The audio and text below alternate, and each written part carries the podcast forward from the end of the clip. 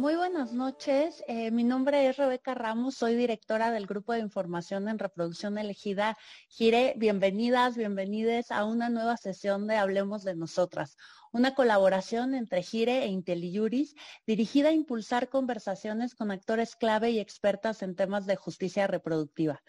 El día de hoy tenemos la fortuna de conversar sobre el aborto en Colombia, el triunfo del movimiento de causa justa, después de la histórica sentencia de la Corte Constitucional de aquel país del pasado 22 de febrero con unas invitadas de lujo, integrantes de este movimiento Causa Justa, eh, Catalina Martínez Coral, Laura Gil, Mariana Ardila, Sandra Mazo y Laura Castro González. La dinámica de esta sesión y para aprovechar al máximo esta hora y media que, tenemos será la de un conversatorio con dos rondas de, intervenciones. Yo en la primera eh, ronda daré el uso de la voz a cada una de, las participantes, haré una pequeña presentación y me gustaría que, en este primer momento preguntarles un poquito cómo inició Causa Justa, cómo se ha visto eh, este movimiento en términos de, aportar desde diferentes saberes, desde diferentes eh, trincheras. Y bueno, en ese sentido quisiera eh, empezar con, con Catalina. Eh, Catalina Martínez Coral es una feminista colombiana, caleña, que actualmente se desempeña como directora regional para América Latina y el Caribe del Centro de Derechos Reproductivos. Es integrante del movimiento Causa Justa y una de las demandantes del fallo histórico que despenalizó parcialmente el aborto en Colombia. Asimismo, fue litigante de los casos Juzgán Albarracín contra Ecuador y Manuela contra El Salvador ante la Corte Interamericana de Derechos Humanos. Anteriormente trabajó en la Comisión Interamericana de Derechos Humanos como especialista en derechos humanos. Tiene dos maestrías en Derecho Internacional Público y Relaciones Internacionales de las Universidades París I, Panteón Sorbonne y el Instituto de Estudios Políticos de París. Querida Catalina, eh, es todo tuyo el, espacio y, adelante con, esta primera intervención. Eh, gracias, Rebeca. Nosotras nos, nos alegra muchísimo poder estar esta noche acá contigo, con, las colegas y las personas que se están conectando a escucharnos desde México y bueno, por supuesto, eh, compartir este espacio eh, con mis compañeras, eh, con quienes hemos litigado este caso ante la, ante la Corte Constitucional y sobre todo mantenido una conversación pública muy constante en los últimos dos años. Tan es así que hoy cuando me vi con Laura y me di cuenta que hacía varias semanas que no la veía, dije, oh, es muy raro porque nos, ya nos veía, ya teníamos como la costumbre de vernos cada semana. Eh, pero dicho eso, eh, bueno, quizás yo puedo contar un poquito cómo iniciamos, eh, pero pues por supuesto cada una de ellas también podrá complementar eh, lo que yo diga. Eh, lo cierto es que esta iniciativa pues surgió en su momento como una iniciativa de la Mesa por la Vida y la Salud de las Mujeres, que nos llamó a varias personas y organizaciones que trabajábamos en Colombia a pensarnos en esta causa justa, a pensarnos en la posibilidad de plantearnos un modelo en Colombia en donde eh, planteáramos la eliminación del delito del Código Penal eh, y eh, una posterior regulación del acceso al aborto a través de iniciativas de salud. Y, de hecho el objetivo principal del movimiento Causa Justa era ese, ¿no? poder eliminar el delito de aborto del Código Penal. Y para ello, pues en principio, digamos, las reuniones y, las alianzas que se empezaron a crear eh, desde los inicios en que se empezó a conversar esto, eh, tenían sobre todo una pretensión de crear una serie de argumentos y una serie como de, discusiones para ver realmente eh, cómo esto sería posible, qué tipo de argumentos se tenían que hacer, cómo desde, por ejemplo, el ámbito médico se iba a apoyar también esta, esta apuesta. Y se crearon en ese momento, yo recuerdo, eh, como más de 90 argumentos que ya quizás después Laura Castro de la Mesa nos podrá contar mejor, Eh, pero, pero entonces ese era un poco el inicio de las discusiones y eh, con una pretensión también de poner esto en la agenda pública, en la conversación pública, de poder hacer pedagogía, de poder conversar sobre el tema, eh, de, de, poder incentivar la movilización ciudadana, ¿no? no solamente quedarnos en los argumentos, sino también poder empezar a trabajar en lo que hemos llamado todas las feministas del sur global la despenalización social del aborto, ¿no? O sea, cómo podíamos poner esa conversación en, lo público. Y se presentó la oportunidad, eh, después pues, de mucho pensarlo y analizarlo, de presentar una demanda ante la Corte Constitucional eh, con esta pretensión de que la Corte eliminara el delito de aborto del Código Penal eh, y que esta, por supuesto, fuera una de las herramientas que utilizara el movimiento de causa justa para lograr los objetivos de también la despenalización social, acompañarla, digamos, con esta lucha legal la Corte eh, Constitucional. Eh, esta demanda eh, se interpuso por cinco organizaciones, cinco de, las personas que estamos aquí pues representa cada una de estas organizaciones que son la Mesa por la Vida y la Salud de las Mujeres, Católicas por el Derecho a Decidir, Women's Link Worldwide, el Grupo Médico por el Derecho a Decidir y el Centro de Derechos Reproductivos. Y se interpuso en el año 2019 Em, a finales estábamos en plena pandemia, recuerdo que hicimos una pequeña conmemoración eh, frente a la Corte Constitucional ese día, em, como el día de la entrega de la demanda, y desde ahí pues fueron dos años eh, de esperar una decisión, eh, de responder a muchos temas a nivel de litigio, que quizás también mis compañeras puedan también ahondar más en eso. Eh, de poner la conversación pública, eh, de movilizarnos, digamos, los, últimos meses antes de la decisión, eh, yo creo que hacíamos un plantón delante de la Corte Constitucional cada semana para recordarle a la Corte que ahí estábamos, que estábamos esperando una decisión, que era urgente, que era, era demasiado importante para los derechos de las mujeres y la vida y salud de las mujeres en el país, que se diera esta decisión. Em, y pues finalmente, como tú muy bien lo dijiste, eh, en febrero de este año, pues tuvimos una decisión favorable por parte de la Corte, una decisión que además, eh, pues con la que no logramos el objetivo principal, que era la eliminación del delito. La Corte no, no fue hasta allá, pero la Corte sí deja una decisión histórica en donde despenaliza el aborto hasta la semana 24 y de ahí en adelante siguen rigiendo las tres causales que ya estaban en el país. Entonces yo creo que esto como para dar un abrebocas de la discusión, pero por supuesto hay tantas cosas de las cuales hablar que, dejo que mis compañeras me complementen. Muchísimas gracias, Catalina. No, definitivamente eh, les comentaba antes, antes de iniciar que, desde acá, desde, desde México, en específico desde Gire, seguimos con muchísima, con muchísima emoción, pues todas estas discusiones, además nosotras del proceso también que, que habíamos este, pasado hace apenas unos meses con la decisión de la Suprema Corte de Justicia en el caso de la penalización de, Coahuila, todo lo que sucedió en Argentina, la marea verde y ver cómo todos estos esfuerzos eh, y, esta parte de la articulación del movimiento feminista, eh, pues por esta causa, por esta causa justa que tiene que ver con sacar de los códigos penales eh, el aborto voluntario. Y pues aquí eh, me gustaría ahora darle la palabra a, Laura Gil. Laura es ginecobstetra de la Universidad Nacional de Colombia, diplomada en investigación en salud sexual y reproductiva en países en desarrollo por la Fundación Ginebrina para la Salud y la OMS Actualmente es directora del Grupo Médico por el Derecho a Decidir Colombia, del cual es miembro fundador, asesora del Comité de Salud de la Mujer y Derechos Humanos de FECOL, FECOLSOG y del Comité de Salud Sexual y Reproductiva de FLASOG, miembro del Comité de Aborto Seguro de FIGO. Laura, este, pues contarnos un poquito también cómo, cómo, cómo inician, cómo, cómo se unen a esta, a esta causa justa y, cuáles eh, pues han sido sus aportaciones, cómo dentro del debate, tanto para la despenalización legal como para esta, para la despenalización social que es tan importante en los países de nuestra región, pues aporta eh, el, el grupo médico y, si quieres agregar, por supuesto, eh, alguna otra cosa más que a mí se me esté escapando. Adelante, querida Laura.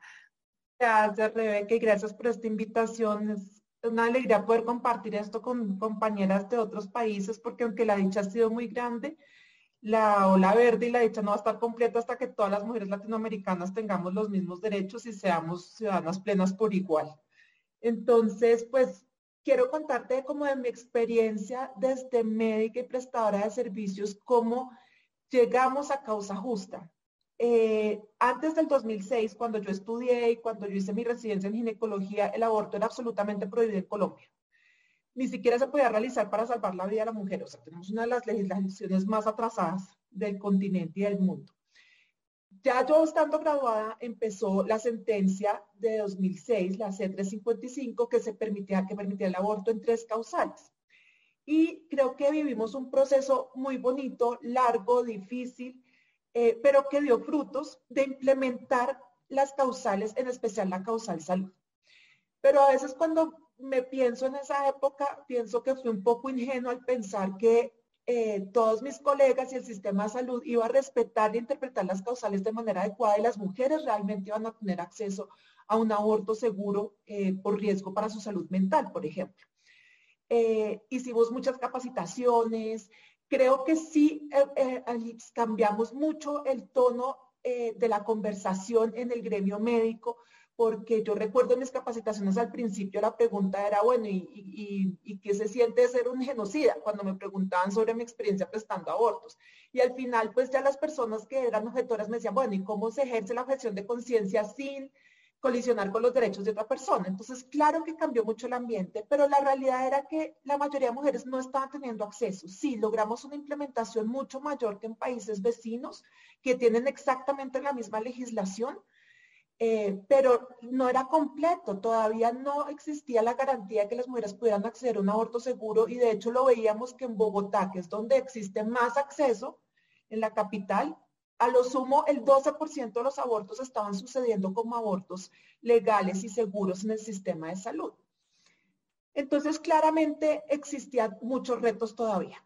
Eh, y uno de los grandes retos y uno de los grandes problemas estructurales era precisamente que el aborto era un derecho, pero todavía era un delito en el Código Penal. ¿Y esto qué causaba a nivel de salud? Primero, que las mujeres no solicitaran el servicio porque no sabían que tenían el derecho, no sabían la interpretación de las causales. Segundo, que la interpretación de las causales fuera subjetiva y estuviera sujeta a la visión personal de quien recibiera la solicitud, fuera médico, médica, aseguradora en salud o persona administrativa en salud, incluso jueces que tuvieron que analizar casos y los negaron. Entonces, claramente aquí había un problema de base. Por más de que pudiéramos avanzar en la implementación de las causales, aquí había un problema de base y es que el aborto seguía visto, siendo visto como un delito, con todo el estigma y el temor que esto conlleva. Es decir, las mujeres tenían miedo a ser criminalizadas porque además fueron judicializadas y más adelante mis compañeras abogadas contarán lo que encontramos y uno de los grandes argumentos de la demanda y es el estudio de criminalización de las mujeres durante estos años después de la sentencia de 2006. Eh, también causaba miedo, estigma social entre los médicos que no querían prestar los servicios o que veían una ventana de oportunidad para interponer su posición personal o para abusar de la figura de la objeción de conciencia. Entonces, claramente esto nos llevó a pensar que la respuesta, si bien sí era seguir trabajando con lo que teníamos, necesitábamos de algo más, necesitábamos pelear contra el delito, pelear para que dejara de existir ese delito y pudiéramos prestar unos servicios y beneficiarnos de todas las mejorías en la salud pública y en los indicadores de mortalidad materna que trae el acceso amplio y libre y gratuito al aborto seguro. Entonces creo que será un compromiso desde nosotros como médicos y médicas por el derecho a decidir, porque nosotros nos conformamos en el año 2010 eh, pensando en que no podíamos seguir callados frente a tantas injusticias y frente a tantas negaciones y frente a la evidencia de que las mujeres tenían el derecho de que el, embarazo no deseado y la maternidad forzada era un riesgo realmente para su salud y ver cómo la seguían rechazando y cómo nosotros los médicos que éramos eh, defensores del derecho nos seguían estigmatizando. Eh, y nos conformamos precisamente para esto. Y nos dimos cuenta también con esa evolución en, la, en, la, en el debate y en los argumentos que te estaba contando al principio, que la voz de los médicos y las médicas era muy importante porque muchas veces ayudaba a sacar el debate, no solamente desde el punto de vista jurídico o desde el punto de vista eh, de las políticas, sino también desde el punto de vista epidemiológico y de la salud pública y de la ética médica y para, para, que no se perdiera en mentiras, en moralismos, en argumentos que nada tenían que ver con los derechos de las mujeres. Entonces sentimos que esa voz médica era súper importante y trajo precisamente al movimiento Causa Justa eso, la voz de las personas que tienen contacto directo con las mujeres y las niñas que necesitan abortos. Muchísimas gracias, Laura. Ahora, escuchándote, eh, sobre todo con todo este tema de eh, lo histórica que fue en aquel momento, en 2006, el fallo, la, la, la, C-355, pues no dejo de pensar en las similitudes que, que, hemos tenido en México en términos de las causales, ¿no? En, en, en, México que tenemos, por ejemplo, la causal violación, que es legal en todo el país y seguimos viendo obstáculos y cómo eh, este estigma, esta, esta regulación desde el derecho penal, pues hace en algunos casos inoperante el acceso a, los derechos y, esta parte que, nos comentas desde la importancia de las aportaciones desde el sector médico, ¿no? Por una parte con estos abusos que ya comentabas de la objeción de conciencia, pensar que la ética dentro de, la prestación de los servicios de obstetricia, de ginecobstetricia, tiene que ver únicamente con quienes se oponen a prestar este tipo de servicios y que ustedes eh, como prestadoras y prestadores de salud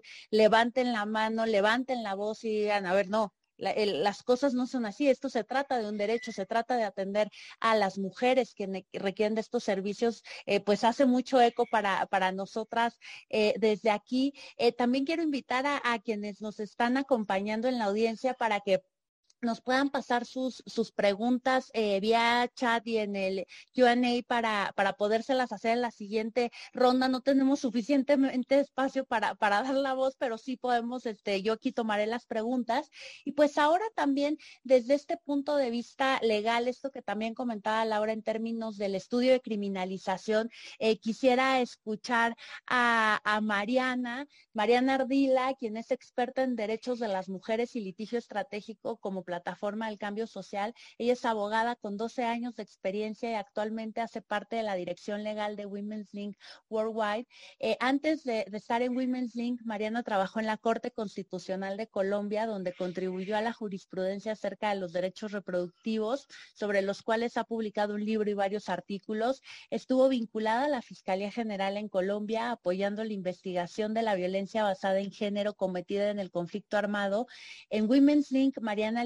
lidera el trabajo de la organización en el sur de América. Ella es una de las principales demandantes del reciente e histórico eh, caso del movimiento Causa Justa que amplió el acceso al aborto legal y seguro en Colombia. Ha aportado a la construcción de la estrategia de litigio en varios casos emblemáticos, tales como casos relativos a telemedicina para el aborto, los crímenes cometidos en España durante el régimen franquista y fallas sistemáticas de anticoncepción en Chile. Es abogada de la Universidad Externado y graduada en la maestría de Derecho Internacional de la Universidad de Nueva York y profesora de posgrados en la Universidad del Externado. Querida Mariana, eh, cuéntanos eh, eso, ¿cómo, cómo, se unieron desde Women's Link al movimiento Causa Justa, si nos pudieras eh, comentar un poquito de este estudio de criminalización y pues toda la parte tan fuerte que tiene que ver con la argumentación jurídica que se produjo con, con esta demanda.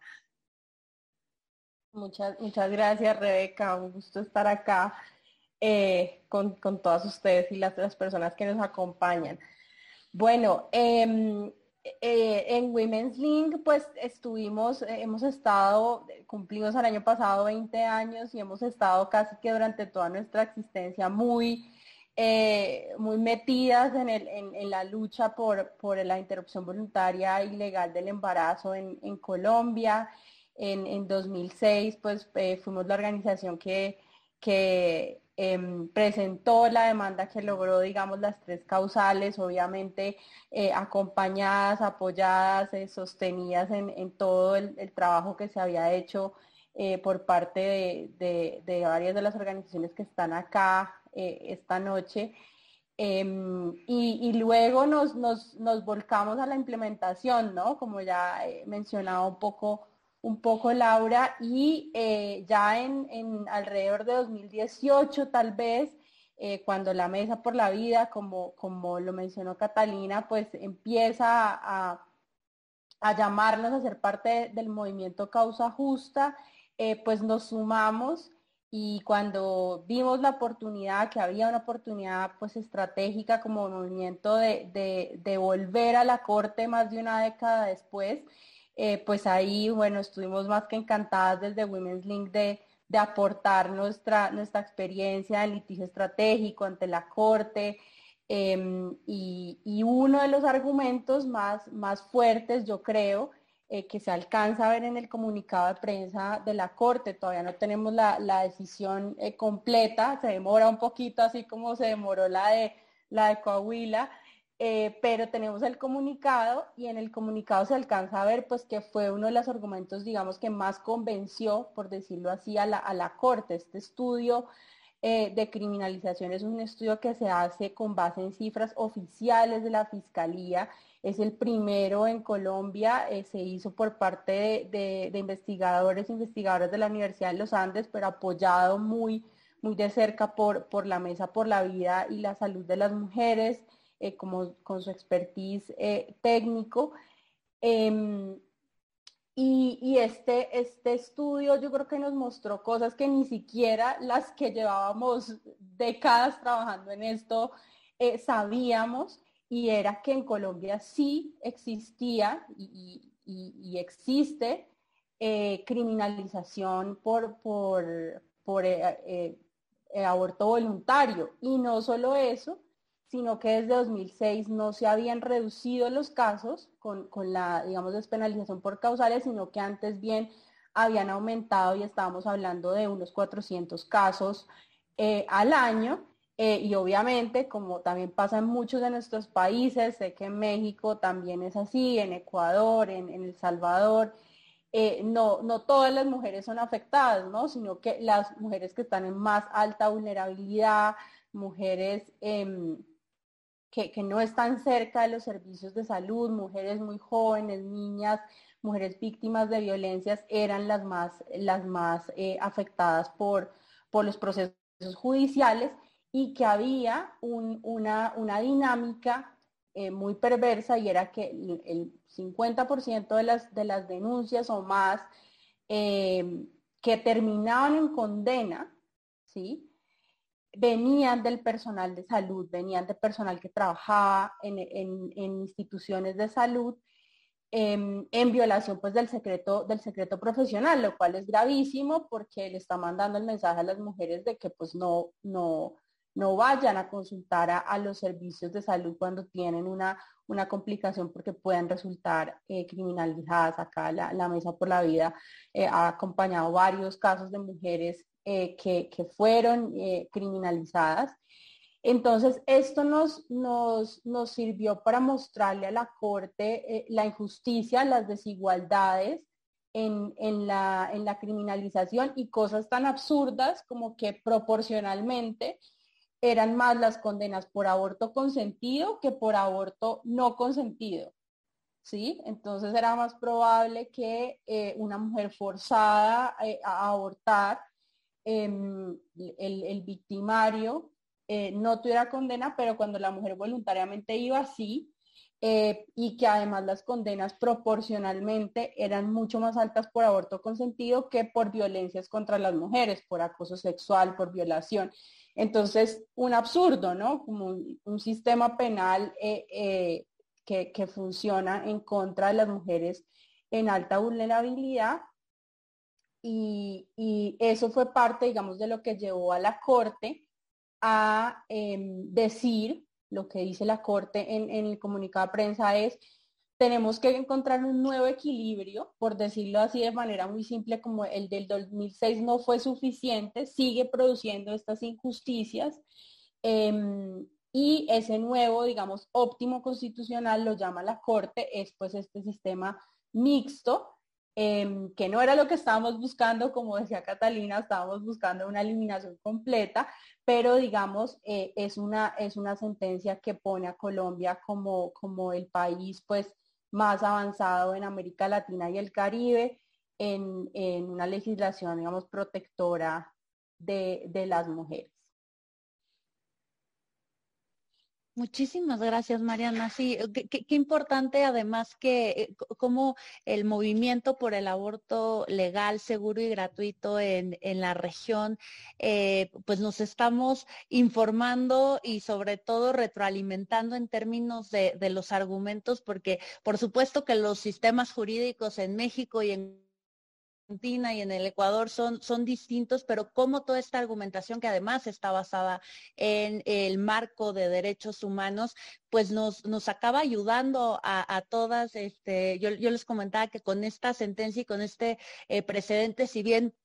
no era eh, pues lo que se estaba buscando en su totalidad, como ya ustedes nos han, nos han compartido, pues claro que nos ayuda a impulsar, eh, eh, por lo menos en sistemas mixtos, como tenemos este, acá en México, con esta cosa rara que tenemos el federalismo y en cada estado una regulación diferente, pues empujar, aumentar el número de semanas en, en, en, estos plazos. Y también como en, pues en esta región que, que existen tantas desigualdades, también en el tema del aborto en términos de legislación, en términos de precedentes, en términos de, acceso a los servicios. Vivimos estas, estas desigualdades y esto que ya comentaba Laura, ¿no? Que, hasta que en toda América Latina, todas y cada una de las mujeres y las personas con capacidad de gestar, pues no vamos a, dejar de, luchar. Y ahora quisiera eh, pues eh, darle la voz a, Sandra Mazo.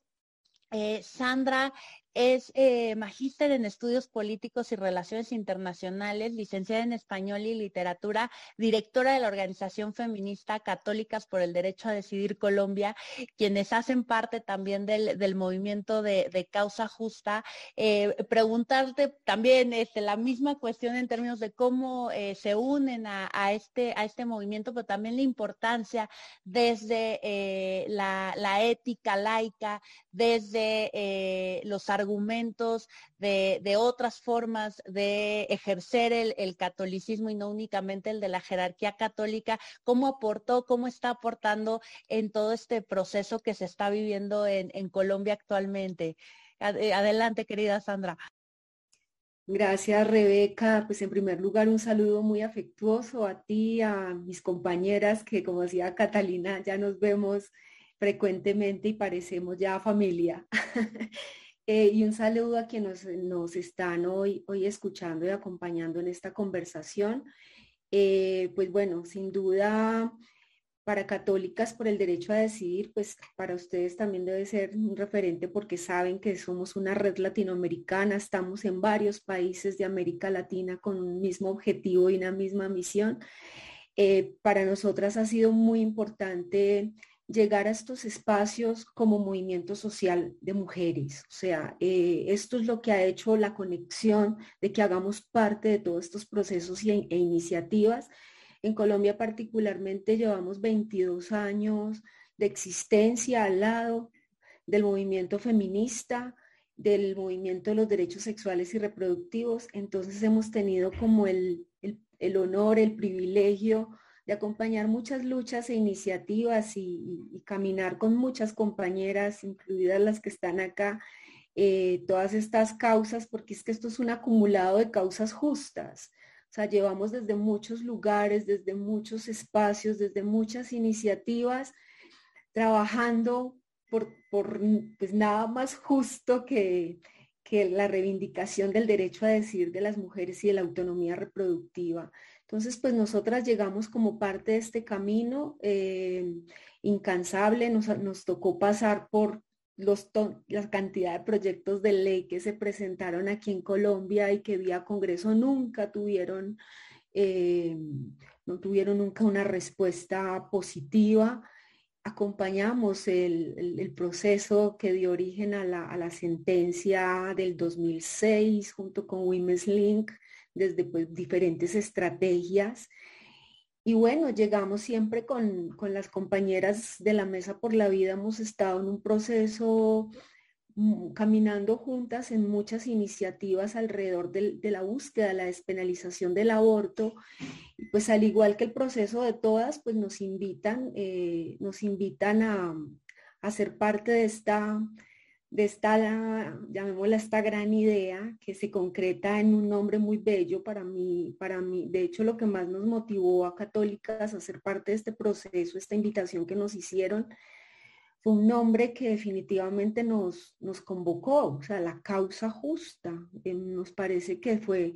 que fue muy bello incluso este nombre de pensarnos que nada más justo que, que, esta causa común que tenemos todas y que definitivamente unirnos alrededor de esto valía la pena. Entonces nos invitaron a escribir, cuando Catalina hablaba de unos argumentos, nosotras iniciamos este proceso porque nos invitaron a escribir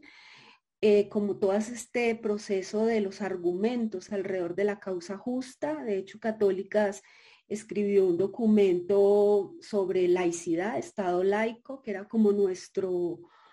como nuestro fuerte y nuestra línea argumentativa en este proceso y, lo, lo articulamos también con el ejercicio de la libertad de conciencia y el Estado laico. Y pues desde ahí contribuimos a estos argumentos que desde las diferentes disciplinas de todas las organizaciones que estamos acá y las diferentes experticias, pues cada una puso un, dio, su aporte específico. Eh, y bueno, el nuestro básicamente en causa justa, además de, de, apoyar y aportar en los argumentos jurídicos que teníamos alrededor de, del Estado laico y, y de algunos aportes en materia de libertad de conciencia, pues estuvimos en la, en la redacción de, la demanda junto con las compañeras eh, y lidiando con un tema que para nosotras es apasionante y es eh, la reflexión y el debate sociocultural. O sea, eh, avanzar en lo normativo es muy importante y creo que nos da una sombrilla y un marco muy, clave para todo esto pero sin duda esto tiene que ir acompañado del debate político, cultural, religioso, donde sabemos que el papel de las creencias, el estigma que se mueve alrededor de este tema, eh, hace parte del debate y la conversación. O sea, darle la espalda a los prejuicios, darle la espalda al debate moral, al debate que suscita y las pasiones y fanatismos que suscita el debate de aborto a nivel social y a nivel religioso y cultural, pues sería absurdo como darle la espalda a esto y pues evidentemente eh, situar la conversación en, lo público y, y en lo social implicaba también desarrollar la narrativa y el argumento religioso y el argumento sociocultural. Y pues desde ahí nosotras hemos aportado eh, algunas reflexiones frente a lo que ha significado pensarnos la necesidad de penalizar el aborto y la necesidad de generar unas conciencias laicas y la necesidad de despenalizar las conciencias, o sea, el miedo, la culpa, el pecado, todo este manto moral em, que de la influencia religiosa cristiana eh, sin duda hace que, que las conciencias de la gente también estén penalizadas. y, situar este debate es importante como, como una manera de abrir el campo de la discusión y el, y el campo de la reflexión. Y bueno, creo que es una tarea difícil. De hecho, después del fallo de la Corte, se ha abierto también un, una conversación social, una conversación social y moral alrededor de, de, lo que esto significa y pues la injerencia de los grupos antiderechos, la injerencia de las propias religiones y las tergiversaciones incluso alrededor de lo que ha significado el fallo, o sea, el, acomodar bajo supuestas verdades, eh, sobre todo falsas, eso, eso, es un oxímoron, pero eh, creo que el juego argumentativo que, que, se, ha, que se ha hecho en esta, en esta reflexión y en esta discusión, sin duda el tema moral y el tema religioso tiene mucha fuerza y para nosotros ha sido un ejercicio pues muy interesante de poner la conversación también en la moral, en pensar en la libertad, en la autonomía, en, la, en el ejercicio de la conciencia y de la agencia moral que tienen las mujeres para tomar decisiones éticas frente a, su vida, a su cuerpo, a sus decisiones, a, sus, a, su, a su reproducción. Eh, creo que ha sido como, como un, un aporte aquí particular de, católicas. Y bueno, estamos caminando hacia esto, esto que hemos llamado todas la despenalización social del aborto ha significado pensarnos un poco esa, ese combinado entre lo jurídico, entre lo político y entre los elementos socioculturales y las creencias y principios y valores construidos también socialmente como colombianos y colombianas que necesitamos situarlos en la conversación e integrarlos en el debate. Entonces, pues creo que es muy rico y para terminar, para mí ha sido realmente una experiencia muy, muy enriquecedora como beber de la interdisciplinariedad que hay en este, en este grupo que ha sido causa justa y sobre todo verlo como movimiento. Además del nombre que me encanta, causa justa, es verlo en perspectiva de movimiento y cómo vemos que la gente, los colectivos, las organizaciones, cada vez se van sumando a esta causa justa porque es una causa que habita nuestro cuerpo, ¿cierto? Que habita nuestra reivindicación como mujeres. Entonces, ver causa justa en, el, en movimiento definitivamente es muy liberador y es muy potenciador para seguir, eh, sobre todo situando esta conversación desde muchos lugares. Muchas gracias, Sandra. Qué bello que eh, esto que dices, el, nombre en sí de la causa justa, pero además verlo no como una cosa estática, sino una cosa viva, que algo, una causa que, que se mueve y, me quedo además con, con esto que nos, que nos decías. Eh, sí están los argumentos eh, que criminalizan desde las conciencias toda esta eh, construcción social, eh, política que se ha hecho desde, desde las religiones cristianas y cómo es importante enfrentarlo, no darle la espalda y a lo mejor quedarnos solamente con el argumento formal o con el argumento legal, sino, sino enfrentarlo, dar los argumentos, los contraargumentos para, para esta parte, qué importante pues esta participación de, católicas y que, sea parte de, este movimiento. Y bueno, ahora yo, yo quisiera pasar con, Laura, eh, quien, quien está, quien, quien es eh, politóloga y profesional en, lenguajes y estudios culturales con magíster en investigación en derecho, que coordina la Mesa por la Vida y la Salud de las Mujeres, organización pionera del movimiento Causa Justa. Eh, y preguntarte, Laura, además ustedes eh, como la mesa, quienes eh, pues tienen esta iniciativa maravillosa del movimiento de causa justa, eh, preguntarte cómo, cómo la pensaron, cómo, qué, estaban pensando a la hora de, invitar y de, de, armar este movimiento pues tan grande y cómo ha sido este proceso de, estos años en, en causa justa y desde la mesa. Bueno, Rebeca, pues buena noche para ti, para todas mis compañeras que no nos veíamos hace un par de días, ya parece mucho más tiempo.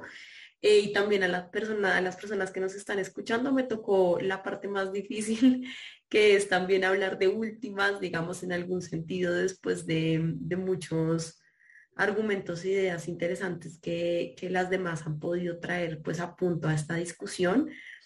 los antecedentes, digamos, de causa justa se remontan al año 2017, año en el que al interior de la Mesa por la Vida y la Salud de las Mujeres, que somos un colectivo de organizaciones y personas feministas creado en, el, en la década de los 90 con el único o principal propósito de alcanzar la despenalización total del aborto en el país. Entonces, en el 2017 y tras la evidencia, digamos, de muchos años de em, una implementación, digamos, que no considerábamos suficiente, que tenía, digamos, muchísimas limitaciones de esa sentencia C-355 de haber acompañado en ese momento a más de mil mujeres que tenían barreras de acceso a la interrupción voluntaria del embarazo, pero también haber podido, digamos, como sistematizar esa experiencia de acompañamiento en el tiempo, dijimos, ya es necesario avanzar y cambiar, digamos, de, de paradigma, de modelo en materia, pues, de, de la despenalización del aborto y sobre todo porque entendimos, digamos, que el delito de aborto era la principal barrera de acceso que tenían las mujeres a la despenalización parcial bajo la sentencia C-355, era un, toda vez que, digamos, era un delito ineficaz, ninguna mujer iba a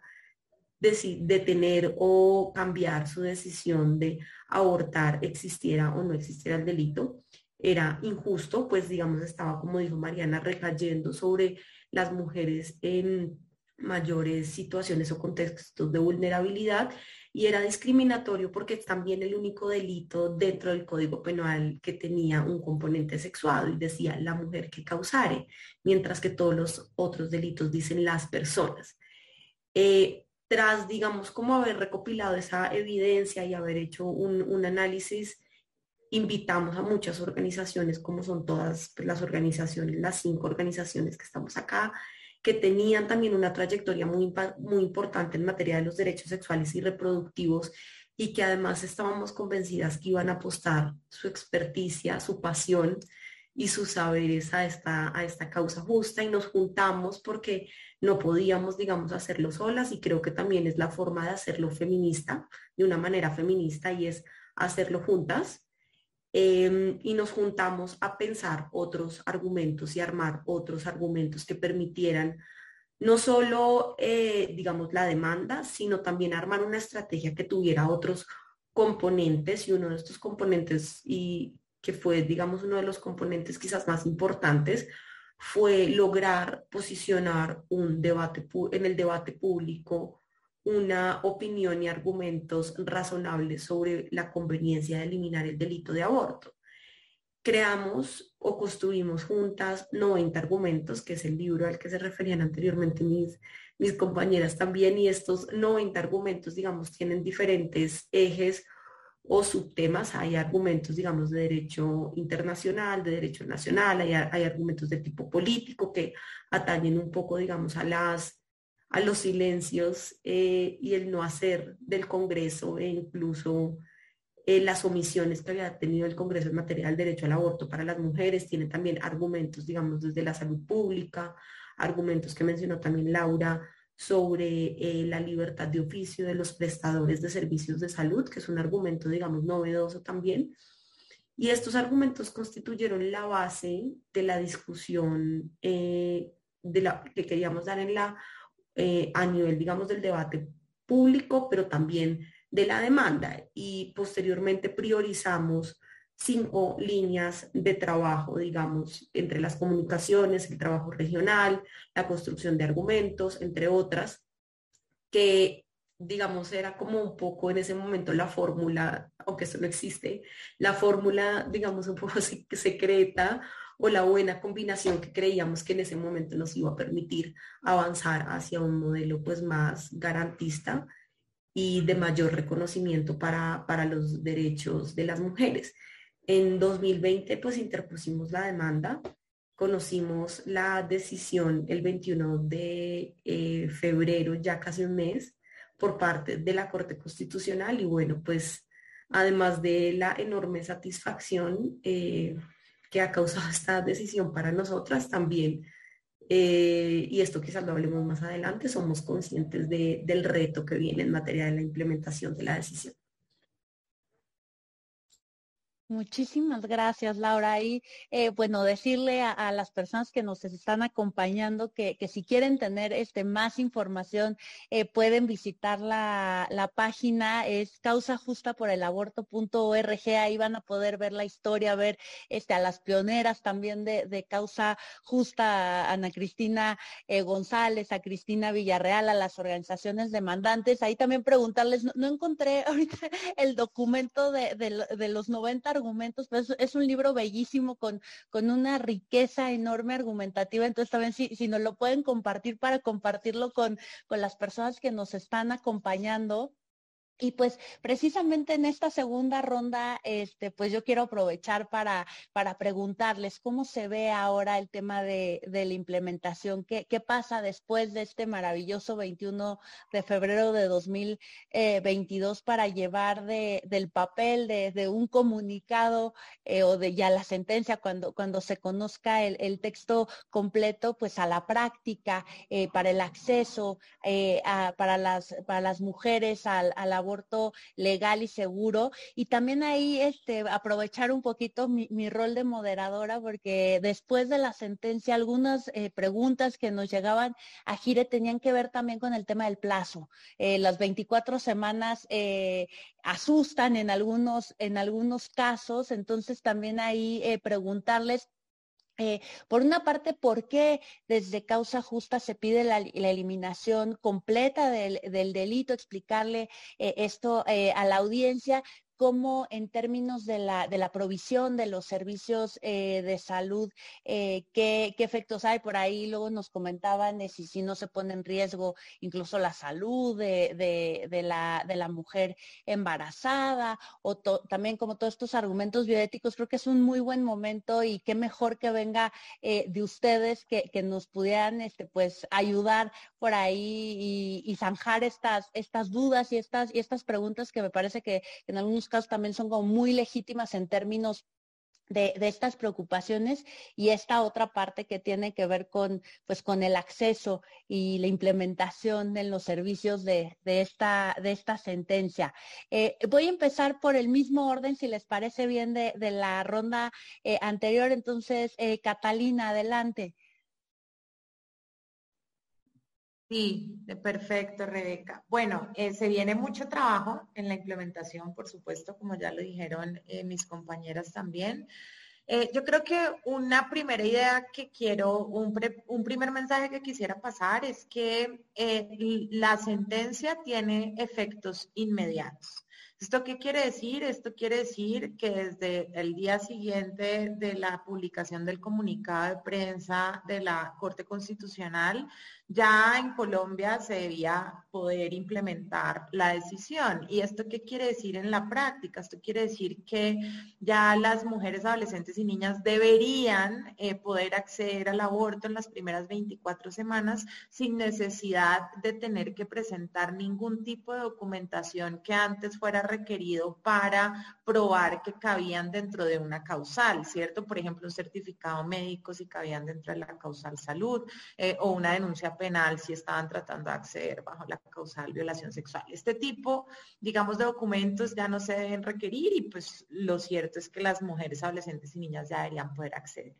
Y estoy hablando en condicional, pues porque eso sería el mundo ideal. Y, eso pasa, digamos, en, ciudades grandes como Bogotá, en donde existen proveedores del servicio que, por supuesto, ya están haciendo eh, ejercer la decisión. Por ejemplo, Oriéntame ya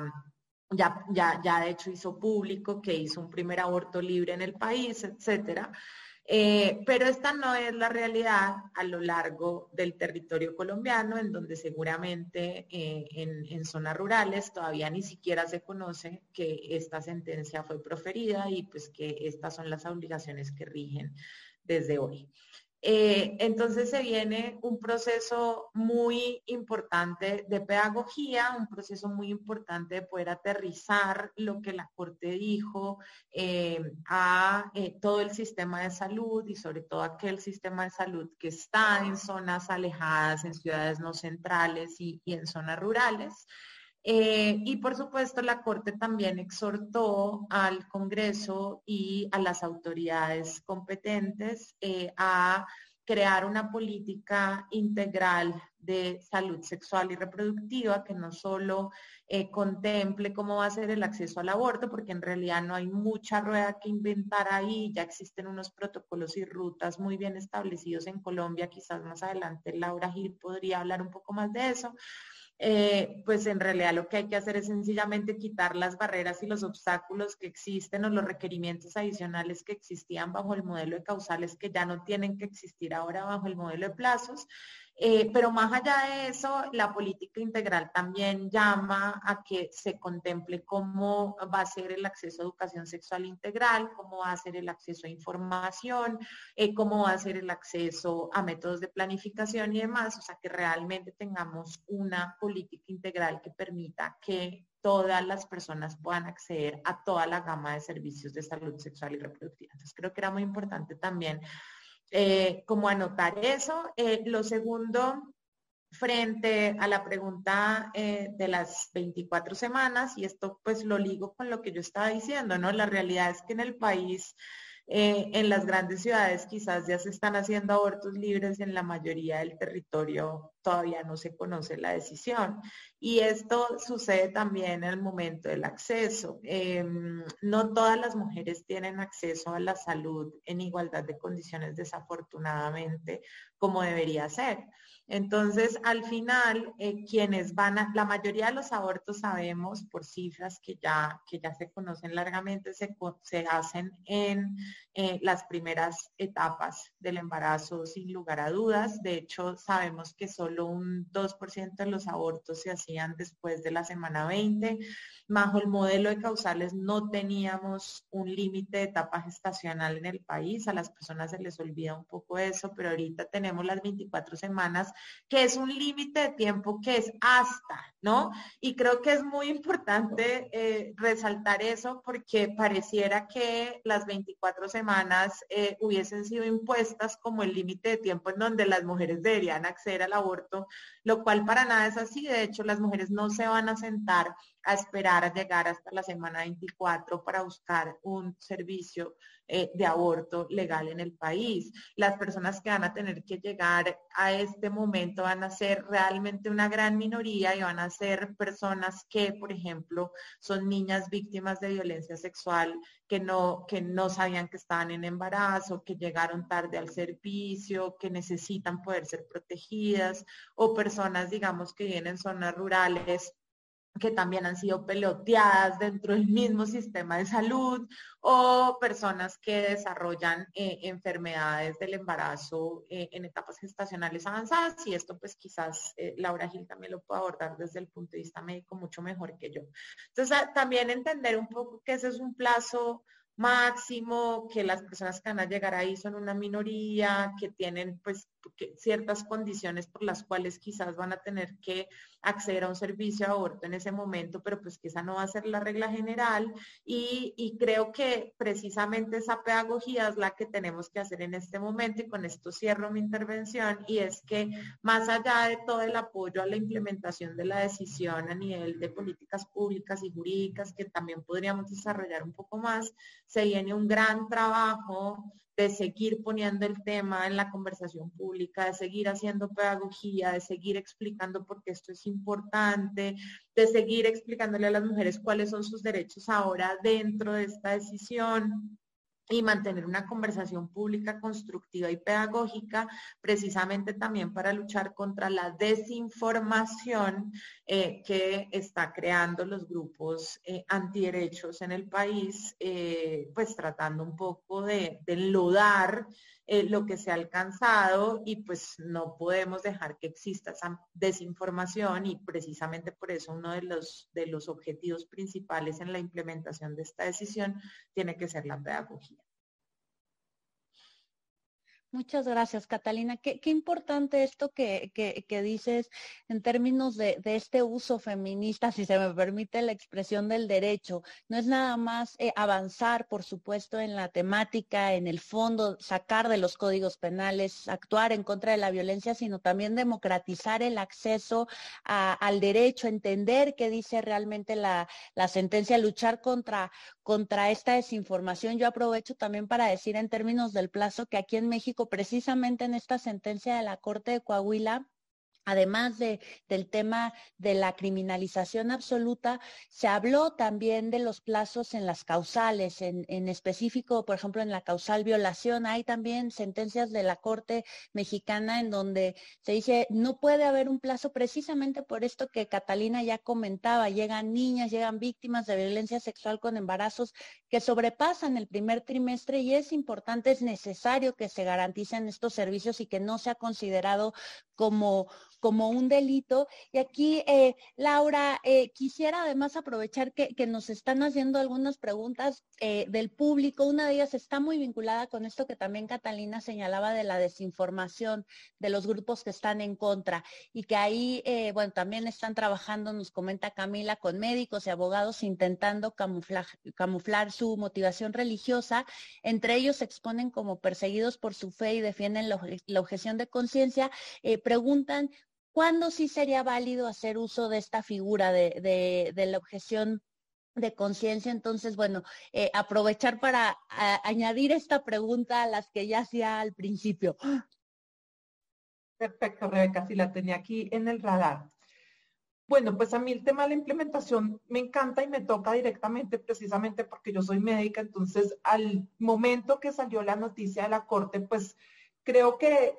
no solo los médicos y el sector salud, sino todo el mundo se imaginó que iban a llegar eh, masas de mujeres a abortar porque ahora era legal y que además todas iban a llegar con 24 semanas. Obviamente esto no solo es ofensivo, sino que pues es totalmente irreal y lo conocemos por las cifras de otros países que han vivido los mismos procesos y porque nosotros los médicos además sabemos que los abortos van a pasar en la misma medida y en el mismo número, solo que ahora van a pasar en el sistema de salud. Entonces, por supuesto que los números van a aumentar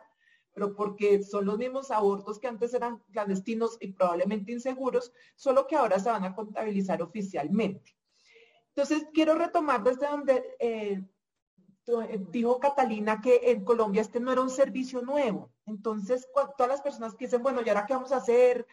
Eh, cómo vamos a atender a las mujeres. No, es que este servicio ya existía desde 2006. Existen eh, protocolos del Ministerio de Salud que dicen cómo se deben atender las mujeres en cada edad gestacional. El aborto a las 24 semanas no es algo nuevo, es algo que ya existía y que está protocolizado y que está protocolizado bajo los procedimientos recomendados por la Organización Mundial de la Salud y basados en la evidencia científica. Entonces, nada, esto es nuevo. Ya todas las aseguradoras y todo el sistema y los hospitales y el sistema público debería tener sus redes eh, de prestación de servicios y de referencia y contrarreferencia ajustadas. Eh, y por supuesto que iba a haber nuevos volúmenes de mujeres, o sea, mayores volúmenes de mujeres. Y yo quisiera compartirles mi experiencia eh, personal de, como médica. Yo atiendo las pacientes de una de las aseguradoras más grandes de, la ciudad y del país Em, y por supuesto, empecé a tener muchas más pacientes en estos días. Y quiero contarles que, contrario a lo que mucha gente se imaginó, primero, las razones no son diferentes a las de las pacientes que me consultaban antes del 21 de febrero, es decir, son exactamente las mismas. ¿Cuál es la diferencia? Que ese riesgo para la salud que antes estamos llamados a certificar como médicos y médicas de forma objetiva, pues lo están identificando las mujeres y lo están exponiendo las mismas mujeres. Ya ellas no dependen de la opinión de otra persona de si existe o no un riesgo, como decía una colega, un riesgo que nunca está ausente, porque la maternidad forzada siempre tiene riesgos, porque el embarazo siempre tiene riesgos. Entonces, ¿cuál es la diferencia? Que ahora las mujeres eh, reconocen ese riesgo y saben que pueden llegar al sistema de salud y decir, yo preveo este riesgo en mi vida, en mi salud, no lo quiero correr y ya sé que tengo derecho. Cuando le pregunto a mis pacientes durante este mes, em, muchas les pregunto por qué crees que tienes derecho a abortar y me dicen pues porque tengo menos de 24 semanas y porque salió una nueva ley, siempre me dicen. Yo les digo, ¿y sabías que tenías derecho desde antes? Desde antes este embarazo representaba un riesgo para ti, eh, porque tú misma me lo estás diciendo. La diferencia es que ahora te lo cree el Estado y no te lo tengo que certificar yo como médica. Simplemente te creemos porque sabemos que, tienes unas razones poderosas. Eh, y siempre les pregunto, bueno, ¿y qué hubieras hecho si no hubieras visto en las noticias que existía esta nueva ley? Lo que fuera. Igual hubieras abortado, por supuesto que sí. Me hubiera ido a cualquier sitio. Muchas me han dicho, yo ya había ido a un sitio horrible y había tenido una experiencia espantosa. He escuchado historias súper tristes este mes Em, muchas me han dicho, no, yo ya me había conseguido unas pastillas y me habían dicho que las usara de esta forma. Y esta forma, por lo general, era una forma inadecuada que seguramente las iba a llevar a consultar por urgencias en un servicio eh, de salud en el que probablemente las hubieran denunciado si no hubiera pasado esta, esta sentencia. Entonces, otra, otra realidad, ninguna me ha llegado con 24 semanas, ni con 20 ni con 18. ¿Por qué? Porque estadísticamente eso va a empezar a pasar cuando ya, ya visto, no sé, más de 100 pacientes y este mes no las he visto. Estadísticamente menos del 1% van a consultar con esa gestacional. La gran mayoría consultan tan pronto como pueden y no como empezaron a decir en, el momento de la publicación del límite de edad gestacional, y es que las mujeres ahora se iban a estresar en la semana 24 y van a ir a decir que están estresadas por el embarazo como frivolizando una, decisión que puede llegar a ser tan difícil para una mujer. O, por ejemplo, que, que ya es un niño, que ya es un ser vivo, eh, y que por qué si el aborto era hasta las 20 semanas. Es que nadie está discutiendo acá si es un ser vivo o no, por supuesto, todos somos conscientes, incluso las mujeres que abortan, de que hay una vida en el embarazo y la vida es un continuo. Pero ¿cuál es la gran diferencia? Y esto lo entienden perfectamente las mujeres y la Corte y el Estado. Y por eso precisamente es la sentencia, es que la vida intrauterina, si bien tiene vida y si bien es un bien que hay que proteger, eh, tiene que ser una protección progresiva. Nunca puede igualar a la protección de la mujer. Y esto es clarísimo en la sentencia. Y tú hablabas un poco de las 24 semanas y Catalina nos decía cómo son las mujeres más vulnerables precisamente. Eh, yo quiero traer una cosa, otra cosa a colación. Nosotros vemos infinidad de semanas y de límites estacionales alrededor del mundo, desde seis semanas hasta 28, hasta 13, 14, 15, 16, ya vamos a completar todos los números del 10 al 20. ¿Y esto qué quiere decir? Que no existe un criterio objetivo, que desde la biología, desde la medicina no existe un criterio objetivo. ¿Por qué la Corte Constitucional Colombiana dijo 24 semanas? Porque escogió un criterio objetivo que no necesariamente justifica que exista ese límite para las mujeres que desean interrumpir un embarazo, pero que tiene una explicación objetiva. Y es el límite que actualmente brinda la tecnología avanzada para lograr la sobrevivencia de un feto que nace espontáneamente a las 24 semanas. Entonces, si bien hay una explicación objetiva, no tiene una explicación causal ni explicativa de por qué a una mujer se le debe limitar su derecho cuando sabemos que la protección de sus derechos fundamentales nunca puede ser superada por la protección del bien de la vida intrauterina. Eh, pero bueno, eso es, como dice Catalina, nosotros no fuimos las que, pedimos ese límite, nosotros pedimos la eliminación total del delito, que después se podía regular en salud, probablemente con un límite, pero nunca con la amenaza de cárcel. Que pesar que siguió existiendo, pero este límite de 24 es un límite amplio, garantista y además recordemos que siguen existiendo las causales. Y yo como médica no me puedo imaginar a nadie que requiera un aborto, que esté por encima de las 24 semanas y que no esté dentro de las causales. Claramente, siempre van a estar dentro de las causales. ¿Qué quiere decir esto? Que es un delito simbólico para todavía dejar en el ambiente que existe algo malo alrededor del aborto, como si las mujeres no pudieran autorregular su conciencia y sus decisiones desde un punto de vista moral. Entonces, quiero cerrar esta parte diciendo que la implementación de servicios eh, es un reto, sobre todo es un reto fuera de las capitales, que todavía falta mucho en la despenalización social, em, pero que hay dos cosas importantes. Primero, la respuesta frente a las mujeres, ni con 10 semanas, ni con 20, ni con 24, puede decir, puede ser, esto es ilegal. Vayas a un aborto clandestino, en vez de decirle, venga al sistema de salud y practiques el aborto bajo los protocolos y las condiciones adecuadas para que usted no enferme y no muera. Es más, si usted por alguna razón no sabía o se atendió de una forma insegura y tiene una complicación, mi respuesta no puede ser, no se le vaya a ocurrir venir porque la voy a denunciar porque es un delito a esa edad gestacional, sea antes o después de las 24. ¿Por qué? Porque las mujeres van a tener miedo y no van a consultar por miedo a ser criminalizadas. Y esa no puede ser nuestra respuesta ética desde el sistema de salud. Y segunda conclusión grande, ¿cuál es la gran diferencia ahora en la implementación? Para quien preguntaba sobre la objeción de conciencia. La objeción de conciencia, por definición, no puede ser una barrera. porque la objeción de conciencia es la capacidad o el derecho que tiene un médico una médica de no realizar un aborto si va en contra de sus principios morales, espirituales y religiosos. Pero esto no le confiere el derecho de obstaculizar, de juzgar, de maltratar, de dilatar, de interpretar las causales a su forma personal de verlas y de acuerdo con su opinión frente al aborto.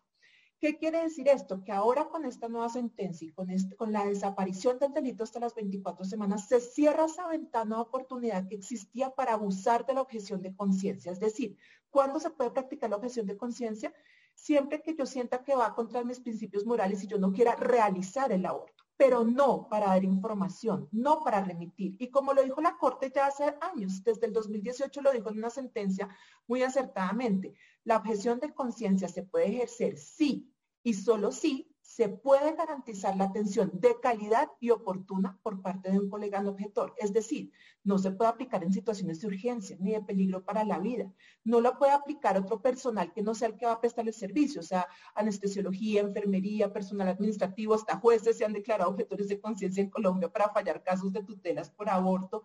Eh, no se puede declarar de manera institucional porque las instituciones no tienen conciencia, son las personas las que tienen conciencia. En fin, todas estas situaciones que yo les estoy describiendo no son objeción de conciencia, son negación de servicios deliberada. Y algo que tú decías muy importante desde un principio, cuando decimos objeción de conciencia, pensamos que es que la conciencia la tienen las personas que no hacen abortos. Y se nos olvida que quienes prestamos el servicio de aborto lo hacemos a conciencia, lo hacemos porque nuestra conciencia no nos permite darle la espalda a una mujer que requiere un servicio de salud y que nosotros sabemos perfectamente cómo prestar y sabemos que es un derecho. Entonces es muy importante que no solo hablemos de la objeción de conciencia, sino también de las barreras y la negación de servicios deliberada y de la prestación de servicios de aborto por conciencia.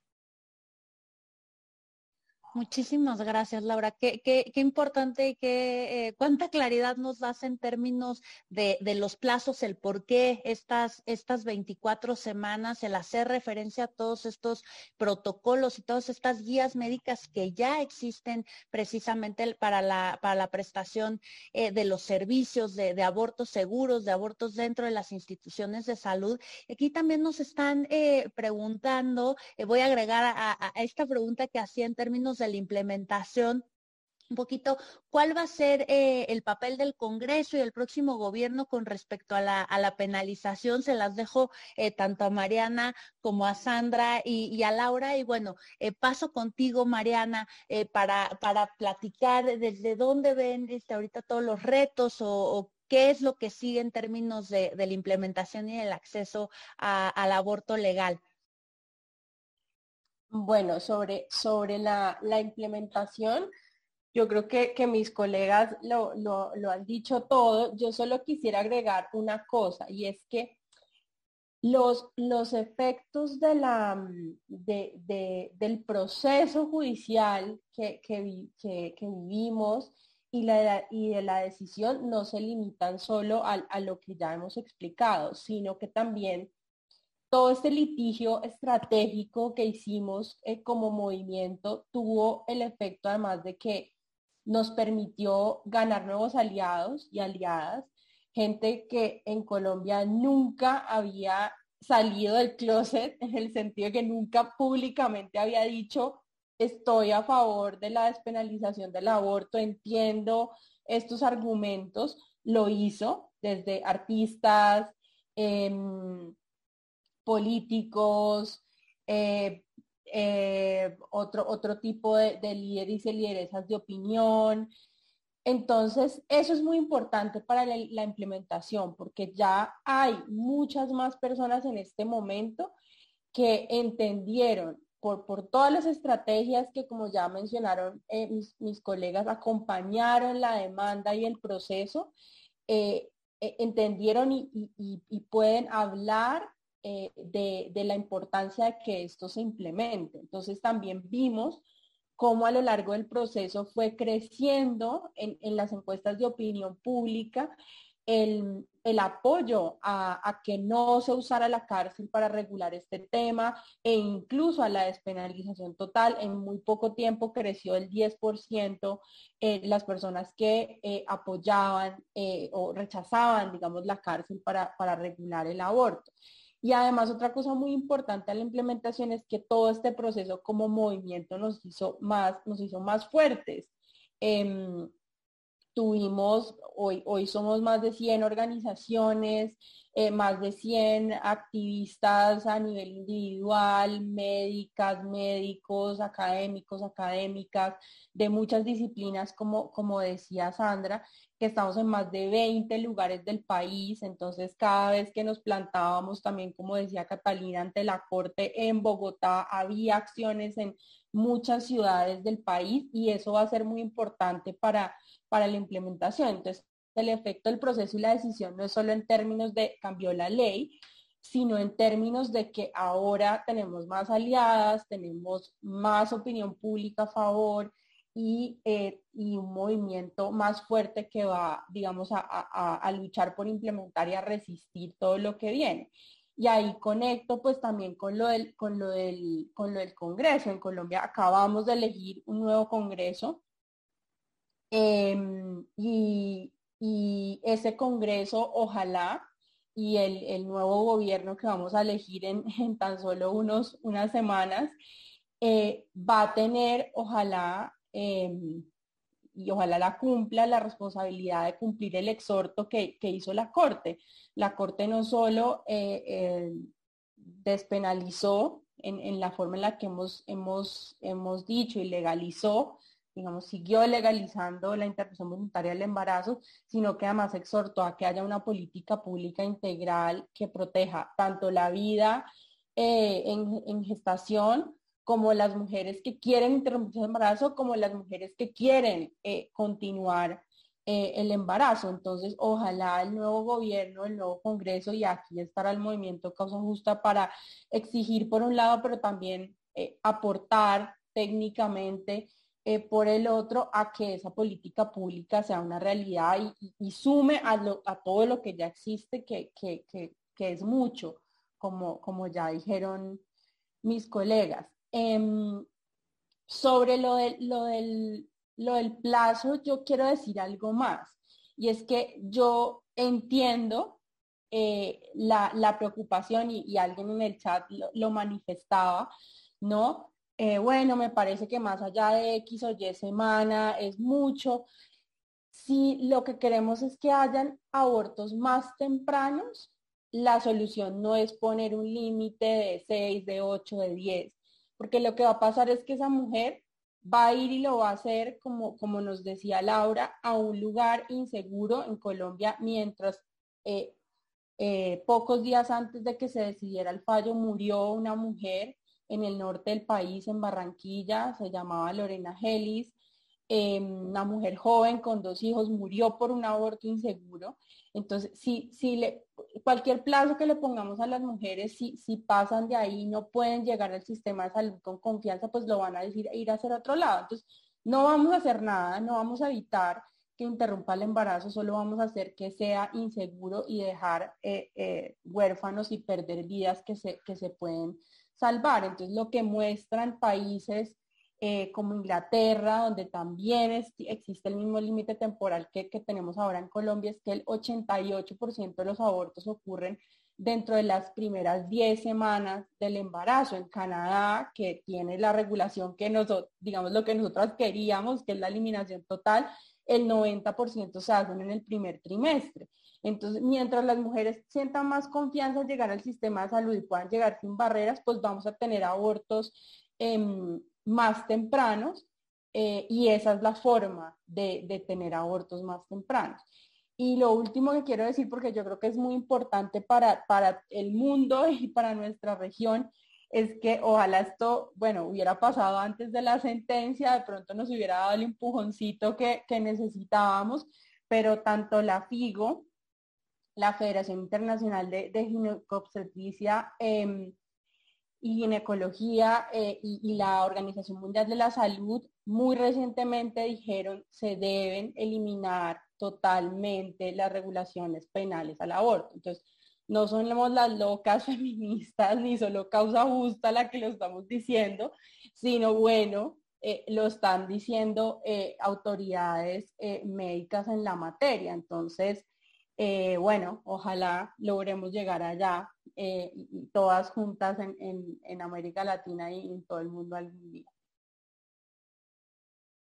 Muchas gracias, Mariana. Qué importante además poner sobre la mesa que la protección de la vida intrauterina, la vida prenatal, no se protege penalizando a las mujeres, no se protege manteniendo este delito del aborto eh, voluntario. Eh, ya esto, esto, que nos comentaban eh, en, la, en la ronda anterior en términos de los procesos penales, cómo se castiga más el aborto voluntario en Colombia que el aborto forzado, que actos, actos de violencia, es, es realmente preocupante en términos de cómo se ha usado el derecho penal en, en, nuestra, en nuestra región y esta parte también de, de, de, la importancia de la despenalización social. Yo creo que hoy en día este, a veces nos parece muy normal estar hablando de aborto con todas sus letras, este, dar entrevistas, y pues no siempre ha sido así. Qué importante que se estén sumando otras, eh, otros actores, otras actrices en términos de esta, de esta discusión que, que muchas veces a lo mejor nosotras no llegamos a, a ciertos espacios en donde otras personas sí están llegando y qué, emocionante que en Colombia, además de, esta sentencia, de todo lo que se está haciendo en términos de implementación, haya también eh, este, esta despenalización eh, social. Eh, Sandra, preguntarte, ¿cómo, cómo ves el, el, día después, al 21 de, de febrero, qué, qué retos, qué, qué, qué, qué, cosas están viendo desde Católicas por el Derecho a Decidir Colombia para, para lograr una, una implementación efectiva de, de esta sentencia? Pues sí, no, yo, yo creo que las compañeras eh, ya han planteado como muchos de los desafíos y retos que nos queda después de este fallo histórico para Colombia, para la región y para el mundo. Y por eso creo que hay un reto es que esto no fue una ganancia solo de Colombia y las colombianas. Esto es una causa justa que, que, ojalá la abrace el mundo y la abrace porque nos va a servir para seguir moviendo esta marea y este, y este proceso que, que, que nos genera historia en el avance en el reconocimiento de los derechos de las mujeres. Entonces creo que aquí hay un reto de ser eco y ser voz para muchos países que, que, se suman y que siguen en esta apuesta. O sea, hoy fue Colombia, pero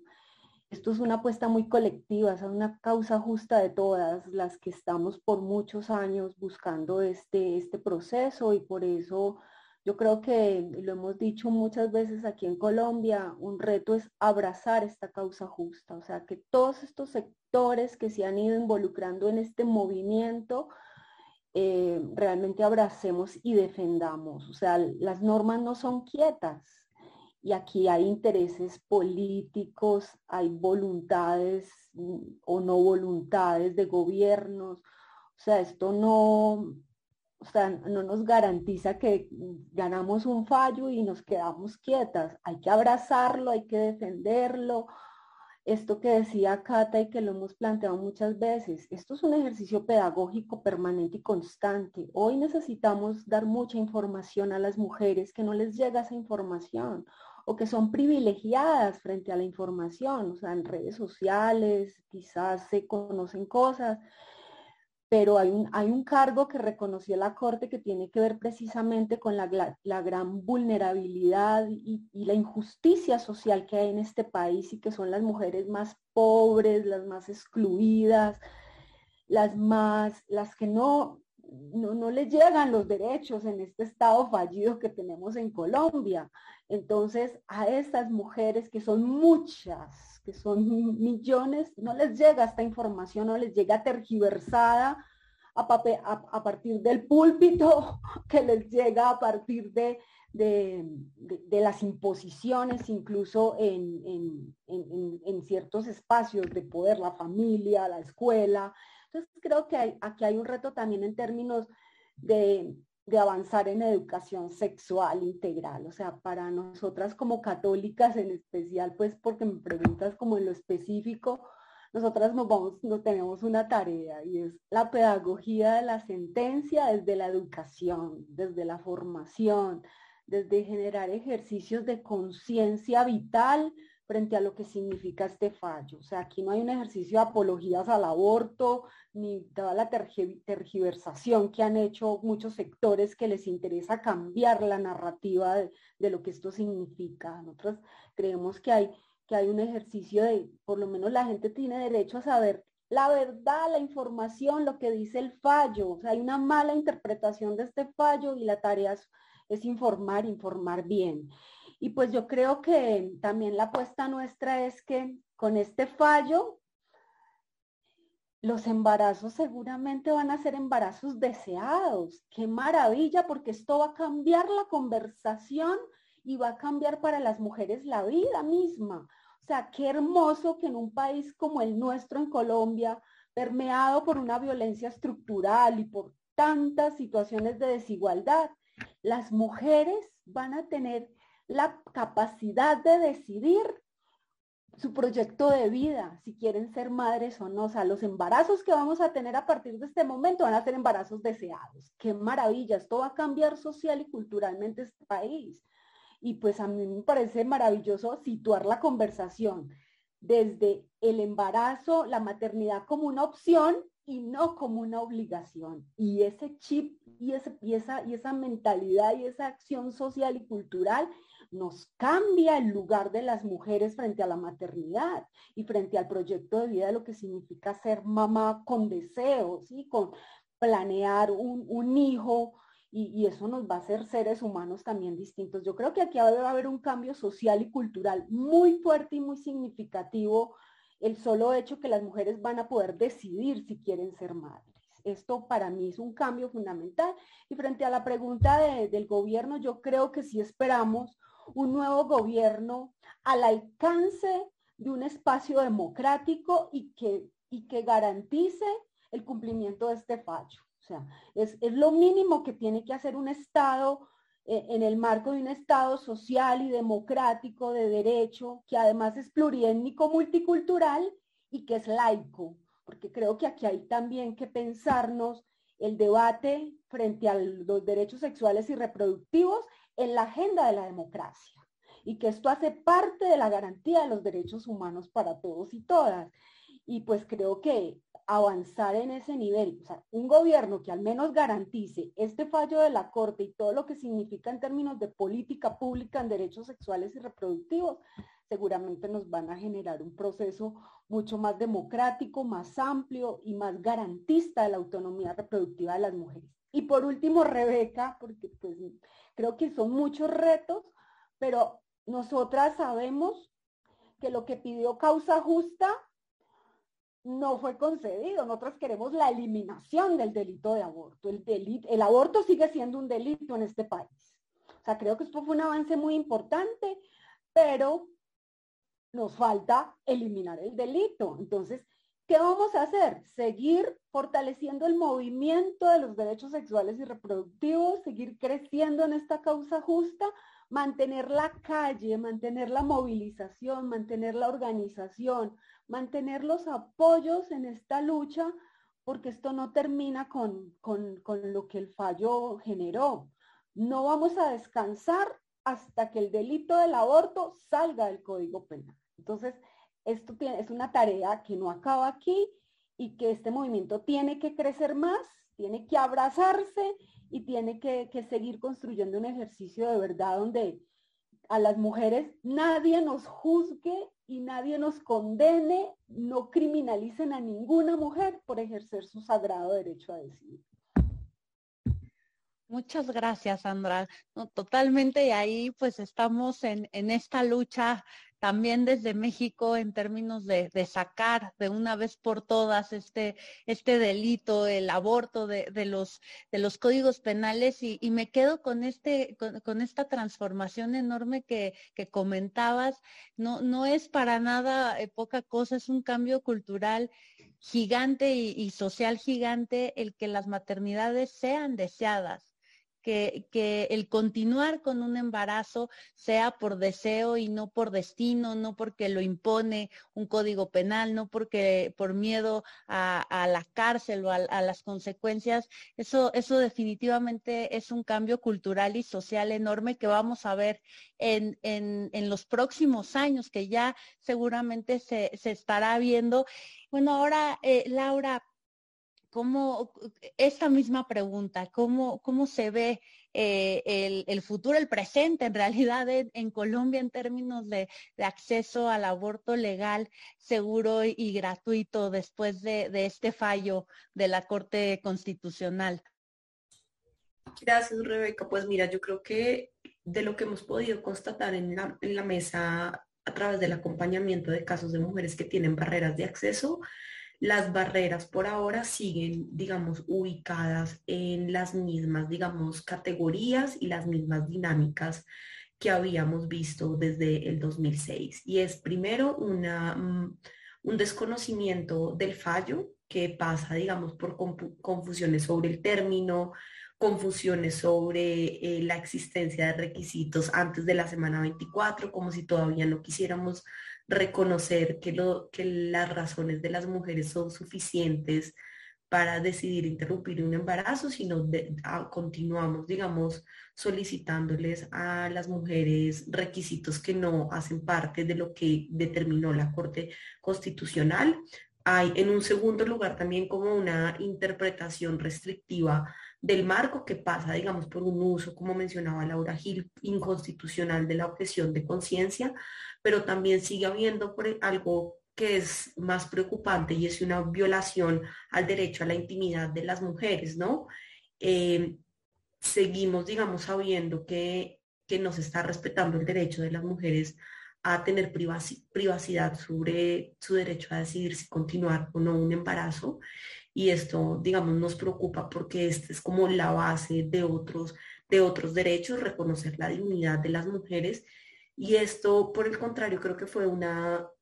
un avance muy importante de la Corte y es que en esta decisión reconoció la dignidad de las mujeres y reconoció la dignidad de las mujeres también cuando reconoció que las mujeres teníamos una eh, libertad, digamos, de, conciencia eh, y teníamos la capacidad moral para decidir sobre nuestros cuerpos y sobre nuestros proyectos de vida. Y es el momento que también quienes deben prestar servicios de salud, pero también los operadores de justicia y del sector eh, protección hagan eco y respeten, digamos, este pronunciamiento. Y en un tercer nivel, seguimos viendo fallas en la prestación del servicio, unas que son propias, digamos, del sistema de salud colombiano, eh, pero otras, digamos, que también son particulares de solicitar un servicio de interrupción voluntaria del embarazo y son los casos de violencia ginecobstétrica y malos tratos contra las mujeres. Y esto creo que también son como eventos y sucesos que no, que no debemos dejar de desconocer, digamos, en medio de el ánimo que nos causa esta decisión, pero es también reconocer que en este mes de despenalización del aborto hay mujeres que siguen enfrentando estas barreras y que siguen enfrentando unas resistencias que tienen pues un arraigo propiamente sociocultural, pero que se viven eh, digamos, de frente o de cara o a través de, la cara de quienes deben estar cumpliendo unas funciones en lo público y lo están desconociendo.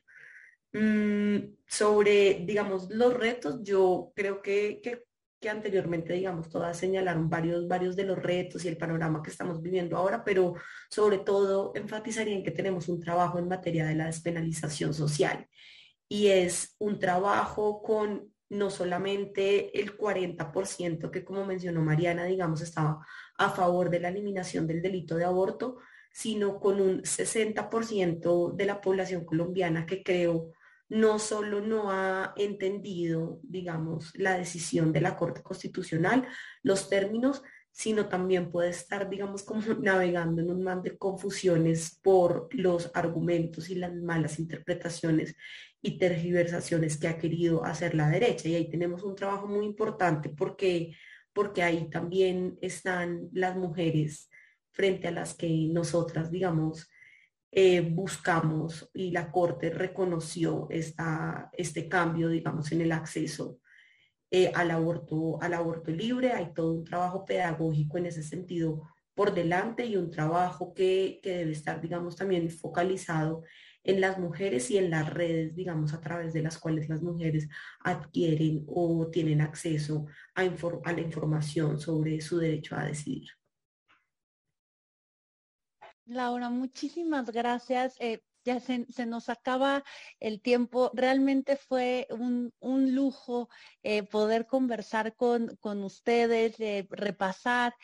cómo nace este, este movimiento de causa justa, cómo, cómo se logra esta sentencia que si bien no, eh, no responde en la totalidad a la, a la, demanda y a la petición que se, que se hace, sí que es un avance muy importante en términos de, de justicia reproductiva. Esto no se trata únicamente del ejercicio de los derechos, sino de reconocer las desigualdades que vivimos las mujeres por diferentes eh, circunstancias, no únicamente las diferencias sexuales y cómo en nuestros países, en nuestra región ha sido no nada más el tema de prohibir eh, el interrumpir un embarazo no deseado, sino tampoco dar las condiciones adecuadas para continuar con embarazos deseados, para que las maternidades sean en realidad gozosas, sean libres y haya las condiciones eh, para ejercerlas. Agradezco muchísimo a las personas que nos acompañaron. Tuvimos personas que nos vieron desde Puebla, Coahuila, Sinaloa, Tlaxcala, Zacatecas, la Ciudad de México, Hidalgo, el, Caribe y, agradecerles una vez más a, a, ustedes, Catalina, Laura, Mariana, Sandra, Laura, su generosidad. Sabemos que han tenido muchísimo trabajo. Gracias por darse el espacio de, conversar aquí con nosotras para, para la audiencia en, en, México y decirles que nos inspiran muchísimo y que esta marea verde va a continuar y no nos vamos a cansar hasta que América Latina se vista toda de verde. Un abrazo muy grande y muchísimas gracias. Hasta luego. Muchas gracias. Gracias a ti. Gracias. Chao. Chao.